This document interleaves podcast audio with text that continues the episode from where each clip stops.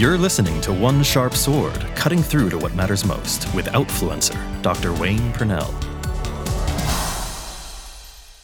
Welcome to One Sharp Sword, cutting through to what matters most. I'm your host, Dr. P, Dr. Wayne Purnell, the Outfluencer and your powerful presence mentor. I have Connie Jacob with me today. She's a huge advocate for branching out and fighting against the status quo. I saw her speak and I was enthralled as her message of mental health expands beyond the bounds of what people usually think when they hear that term, mental health. She's the director of community for Flourishing Life, which is a global global movement centered around wellness, and she's the senior manager of Wellness Innovate. She has three books out there now, and one of them is called Bring Them Closer. And I've also seen her do a little hip hop, which uh, was just, it just made me smile. It makes me smile just thinking about it. From Calgary, Canada, uh, Connie Jacob, thanks for joining me. Thank you so much for having me, Dr. Wade. Yes, yes. So your your pathway into mental health and mental health treatment and it's beyond that. It's it's it is really global wellness. Um, talk a little bit about that, and along the way, you're going to share some ideas about how those of us in our everyday lives can feel a little better, get a little more a little more zip and pep and uh, excitement too. So, yeah, talk about your what you're working on. Talk about how you how did you get into the mental health thing anyway? Well, you know, it's very interesting. My my mental health work started in East Vancouver, which in Canada is one of our largest impoverished areas in our nation. Uh, the most heroin addicts. Uh, it's it's it is uh, legal injection, it's it's poverty, it's youth at risk. And back when I started, it was gangs and drug dealers that I was working with the most. And there I was, fresh out of college, you know, little white girl from Calgary, Alberta, now moved to Vancouver and not fitting into this at all. And so I was taking a hip hop class at the time, just out of interest, out of a new hobby, and started to teach these gang members how to dance, how to break dance. And I noticed that it really connected with them. And from there, I went on after a couple of years to actually start my own hip hop studio that focused around building resilience, building mental health through movement, hosting rap battles, hip hop battles. And it was it was connecting these kids. It was taking them off the street. And that's where it ignited from there, I moved back to Calgary and started this work in schools. And I was shocked that, to see a lot of those same mental health issues I saw in these youth at risk were the same issues I was seeing in affluent schools. Because I would go to any school. I went to affluent, middle class, the ghetto, and the same issues were all there. They just looked a little bit different and they were hidden. And this is where I started my circle work um, I started teaching, and in hip hop, it's a it's a big thing in our culture. It's it's called the cipher, and it's basically a community way of living where you go into the middle, you showcase your moves. You've probably seen it on a movie. It's it's absolutely hip hop culture, but I started to notice sociologically what created an atmosphere where youth would go in to a, the middle of a circle or the times that they would remain hidden. They wouldn't go in, they wouldn't participate. And this is where I started to notice psychological safety. I started to notice what created bravery, what created the ability to go in. And where did I see youth start to loosen social anxiety or anxiety?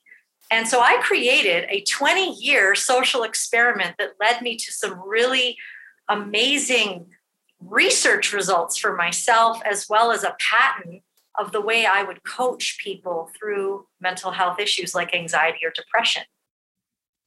That's amazing. Did you call it the cipher? Is that what you said?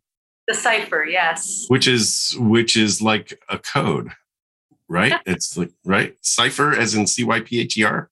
Yeah. Cipher. Wow. Circle. Yeah. Okay, that's awesome. That's awesome. Uh, the whole idea of bravery and uh, you know, it takes, it does take some courage to be able to step into a circle, no matter what the circle is. Um, I, in in some of my talks, I reference the bystander effect, which talks about people in groups are reluctant to be the first to step in to render aid when it's needed. And once one person steps in, others will follow. And so the idea of, of there's this uh, social pressure that says, don't do it. You step in, you will be judged. You, you step in, people will judge you badly. You step in, what if you do it wrong? And that's all about judgment. And that's really if you think about fear and bravery, it's about a threat to identity, right? We are we are afraid of losing us. And so when you're doing this amazing work with youth at risk, you are teaching them that there's something worth losing and there's something worth fighting for. And it's beautiful. Uh, I love the work you do. And I, I love that you do it with hip hop. I love that you do it with hip hop. It's so good. So allowing safety is what you're was what you're doing. You're creating bravery, courage. Um, you know, we're afraid of losing things, and it's usually our identity when we when we're either triggered by something or when we are facing a courageous step. I love that. So um yeah, talk a little bit more like where are you going with it? What is happening with it? And and some of the organizations you're working with now it's it's kind of incredible connie so like share some of that please absolutely you know i, I should share that uh, just before we go there that even even in my own personal journey um, i have two boys i have a 14 year old and a 10 year old and my 14 year old actually went through real mental health crisis when he was eight years old he was suicidal he was diagnosed with anxiety and depression when he was six. And this is my child. This is me. I mean, my husband and I, we've been married for 22 years. We're educated, we're good people. And I realized that mental health is not a respecter of persons. And here, here my son was suicidal, brought him to the hospital. And depression for him showed up as rage and anger. Um, it was it was destructive behavior. And i remember the psychologist asking me what do you do when your son is throwing these fits of rage? And i told her well i send him to his room. I mean i'm a gen xer. That's how i was raised I, I even might have gotten a little slap upside the head on my way to my room but she said this to me she said oh no you never send the hurting away from you you bring them closer and even in my own personal journey of allowing my son to be seen, I thought that his behavior was rebellious. Uh, you talked about identity and how you know we don't want to lose that. We also so desperately want people to see us for who we really are. And I noticed that as I brought my son home from the hospital, and I saw him rage again. Here he is, medicated, and he has a counselor. And I'm thinking that didn't work, even though it was working. But I had a huge part to play in bringing him closer, meaning seeking to understand what is underneath his behavior and being seen and calling identity forth um, is powerful. When when I took my first hip hop class, someone said, "Wow, you're so courageous." When I ventured into the middle of the circle, even though I didn't want to, and that was always in there. It was always inside of me, but it took somebody calling it out. And same thing with my son. It took him sitting there in his rage and mess for his mother to see past that and see actually you are someone full of so much potential and i think that's what everyone wants everyone wants to be truly seen for who they are and so now it's very interesting my work has shifted from schools. Um, I now work uh, in more of a corporate setting. we are launching a global coaching certification program in the, the, the, psychology of flourishing, which excites me because for so many years, um, it's always just been the practitioner and a client. And I don't know what it's like for you where you are with your mental health system, but here in Canada, it's very hard to get quality mental health help. And so, what we're about to do is we're about to launch this certification for educators, business owners, parents, anyone who works with another human being. Um, with this certification, they know how to bring someone, say, from anxiety, languishing. I love how Adam Grant has brought this word to the public. Mm-hmm. Move them to actually thrive in their lives, not just be resilient, because you can be miserable and be resilient. But where do we bring people through to finding their true matter, their meaning, their purpose? And it's a scientific proven method how you can do that. And you can be just an average, ordinary person like a chiropractor, dance teacher. And so I'm so excited because this is going to change the game for mental health. That's huge, Connie. That's amazing. And uh, wow, the fact that pretty much anybody has access to it is is really it's gigantic um, because we're all in touch with people who are hurting, whether we know it or not, and being able to to identify it and being able to help. Uh, it's that's huge. Um, you said a couple of things that I want to highlight. I want to bring out and just like these are the bullet points to remember. You know, these are the things you said something and and it's one of the key points that I really think is so valuable in working with uh, parents to children in working from you know i do i do leadership work as well in working from management to uh, employee base and you didn't say it this way and this is what you said, which is separate the person from the behavior. Right? The person could be hurting, and the behavior is a symptom of that hurt. And so recognize that, you know, what they're exhibiting is not who they are necessarily at their core. And your ability to step in and go, well, who are you really? Right. And and listen to their music, which is something I did with my kids in order, you know, teenagers are uh, kind of aliens in so many ways, right? They're trying to figure it out. They they uh, try so hard to uh, to to stand out and be and be themselves at the same time trying to fit in so strongly. And that causes and there's this i am independent. I need you. And it causes all kinds of, of strife. So recognize that there's there's that ache. And so too in the corporate setting where people are like well why can't i be noticed? You know the number one poll after poll year after year the uh the number one thing that most employees want is not money it's to be given work that matters and the number two thing is to be acknowledged for that work numbers one and two on the list. And I think that goes for any of us as humans. It's like, notice me, like, tell me what I do matters. Notice me. And it's so huge. It's so huge. And then, and then I'm just going to paraphrase some of the things you said because I, I find it so valuable. You talked about resilience. And while that's important, it's not as important as thriving. And I think, you know, uh, we have seen resilience coming through a pandemic day after day after day after day. What have we been demonstrating?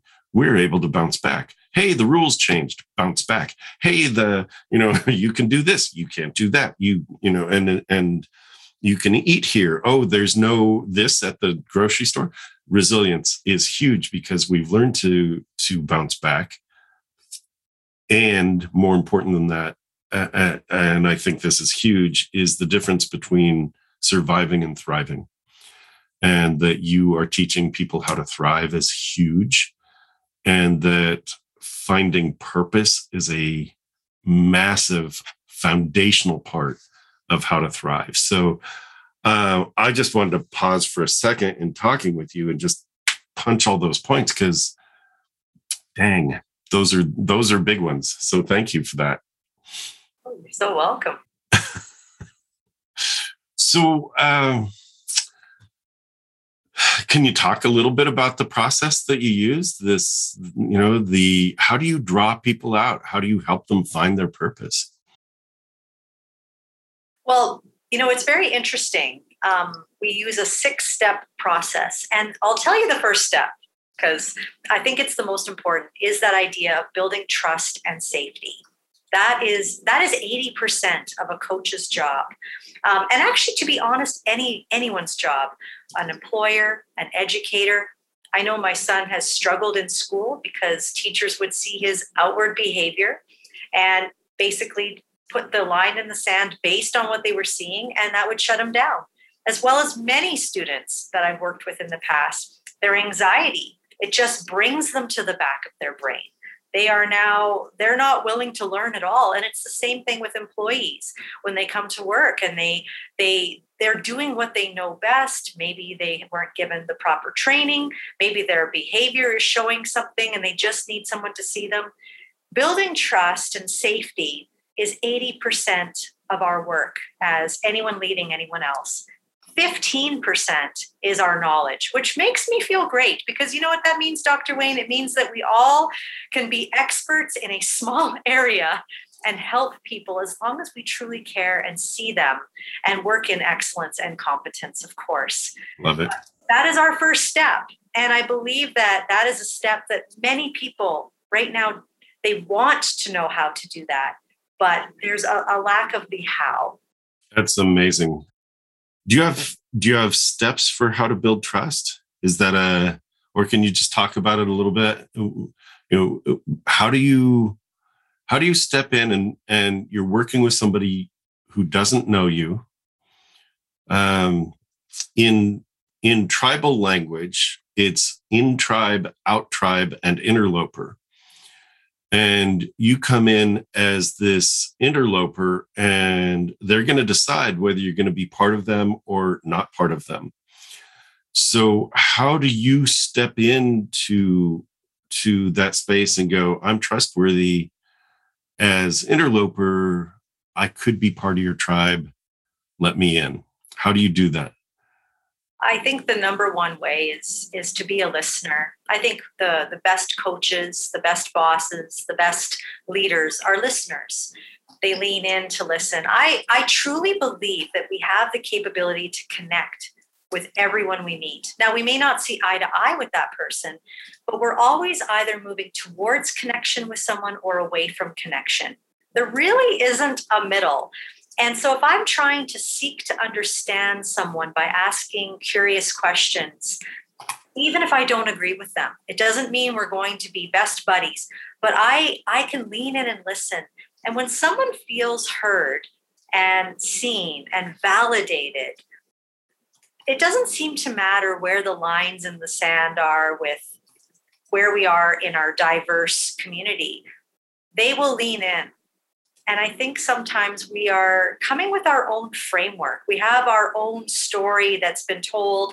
Our experiences have shaped the way we perceive the world.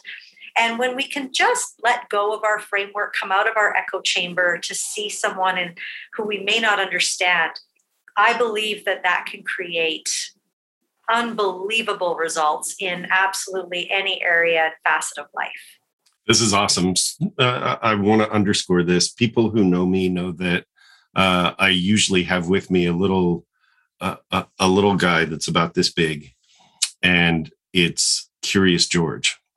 And so I I take him with me. He uh, he travels with me, and he comes with me as a reminder. And even in the corporate setting, I, I will bring him to a boardroom and somebody will go, "Hey, what's with the monkey?" And I'll go, "It's not just a monkey." And someone else at the board, uh, in you know, in the in the meeting, will go, "Well, it's it's George," and it's like it's not just George. Someone else will go, "It's Curious George." It's like, aha, that's where we start, right? Curious George, uh, he reminds me to stay curious, and he makes me laugh. So that's why I carry him with me.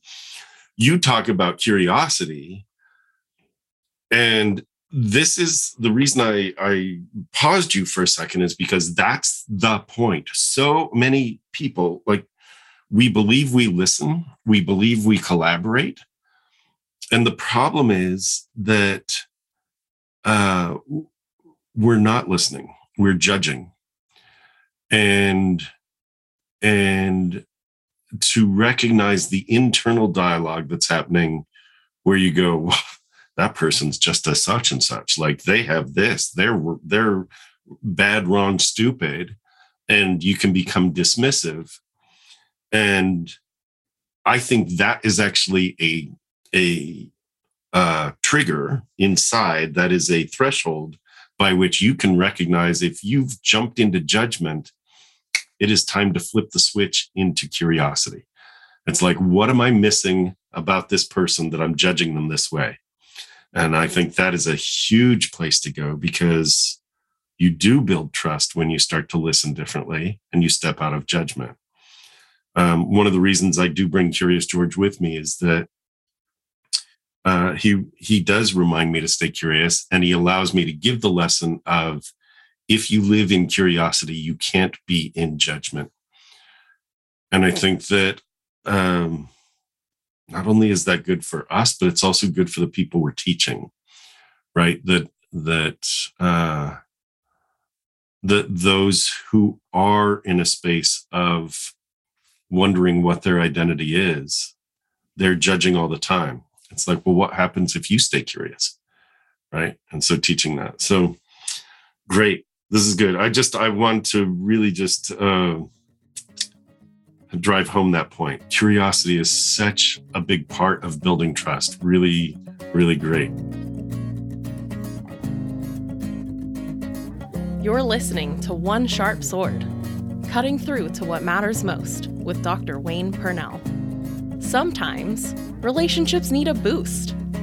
Go to www.relationshipreCharge.com for a free seven tip guide to put some extra life back in your life.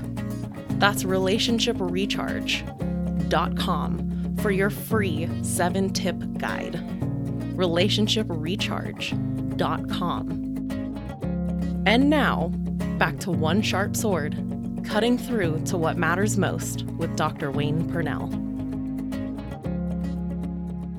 What else do you do? What else happens for you in the process? And what might our listeners or viewers take with them? What are some of the lessons? Like i've i've paused you at various times going oh my gosh this is the stuff i teach too. This is awesome.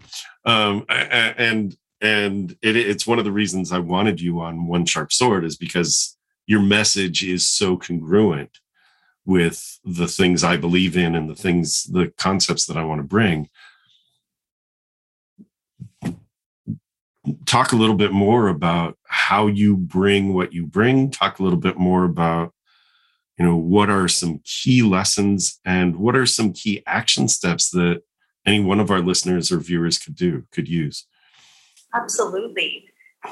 I, I really do think back to my own personal experience with my son and bringing him home from the hospital and remembering the psychologist's words bring him closer and actually trying to hug him. I remember that was my first go to. Maybe that means bring, like, hold him. Mm. But never try to hold someone who's dysregulated or in the back of their brain. It just doesn't work. But I remember sitting there with him. Uh, all I could think of was remove the sharp objects and just sit with him. Sit with him on the floor as he's thrashing around. And I would just say things to him like, son, I see you. I see beauty in you. I see courage in you. You belong mm. in our home. We nothing will break our connection with you. And then these words came out of my mouth. I'm not trying to change your behavior. And then I almost choked on my words because all I wanted to do was change his behavior. I wanted the anger to stop. I wanted his mental health to be good. I wanted to feel like I was doing a good job as a mom. And fill in the blank in whatever situation someone is in. I I don't want to change my employees' behavior. I don't want to change my students' behavior. I don't want to change my clients' behavior. And yet we so desperately want to for various motivating reasons for them, for us. But letting go of control of someone else and the way they act is the first step in really seeing and connecting with someone the second thing I did was I had to look here first, right inside of myself. As my son would rage, the storm in me was boiling. I did not realize how much of a storm I had inside of me until it was being mirrored back to me by my son. And so the bravest thing I did that year was allow myself to get curious about my own inner world. I didn't realize how judgmental I was. I didn't mm. realize how impatient and and how dysregulated I was. And as I began to look into the crevices of my own soul, which didn't impress me very much, and it was it was vulnerable and it felt gritty. I, I began to see areas that I could get curious about and not judge.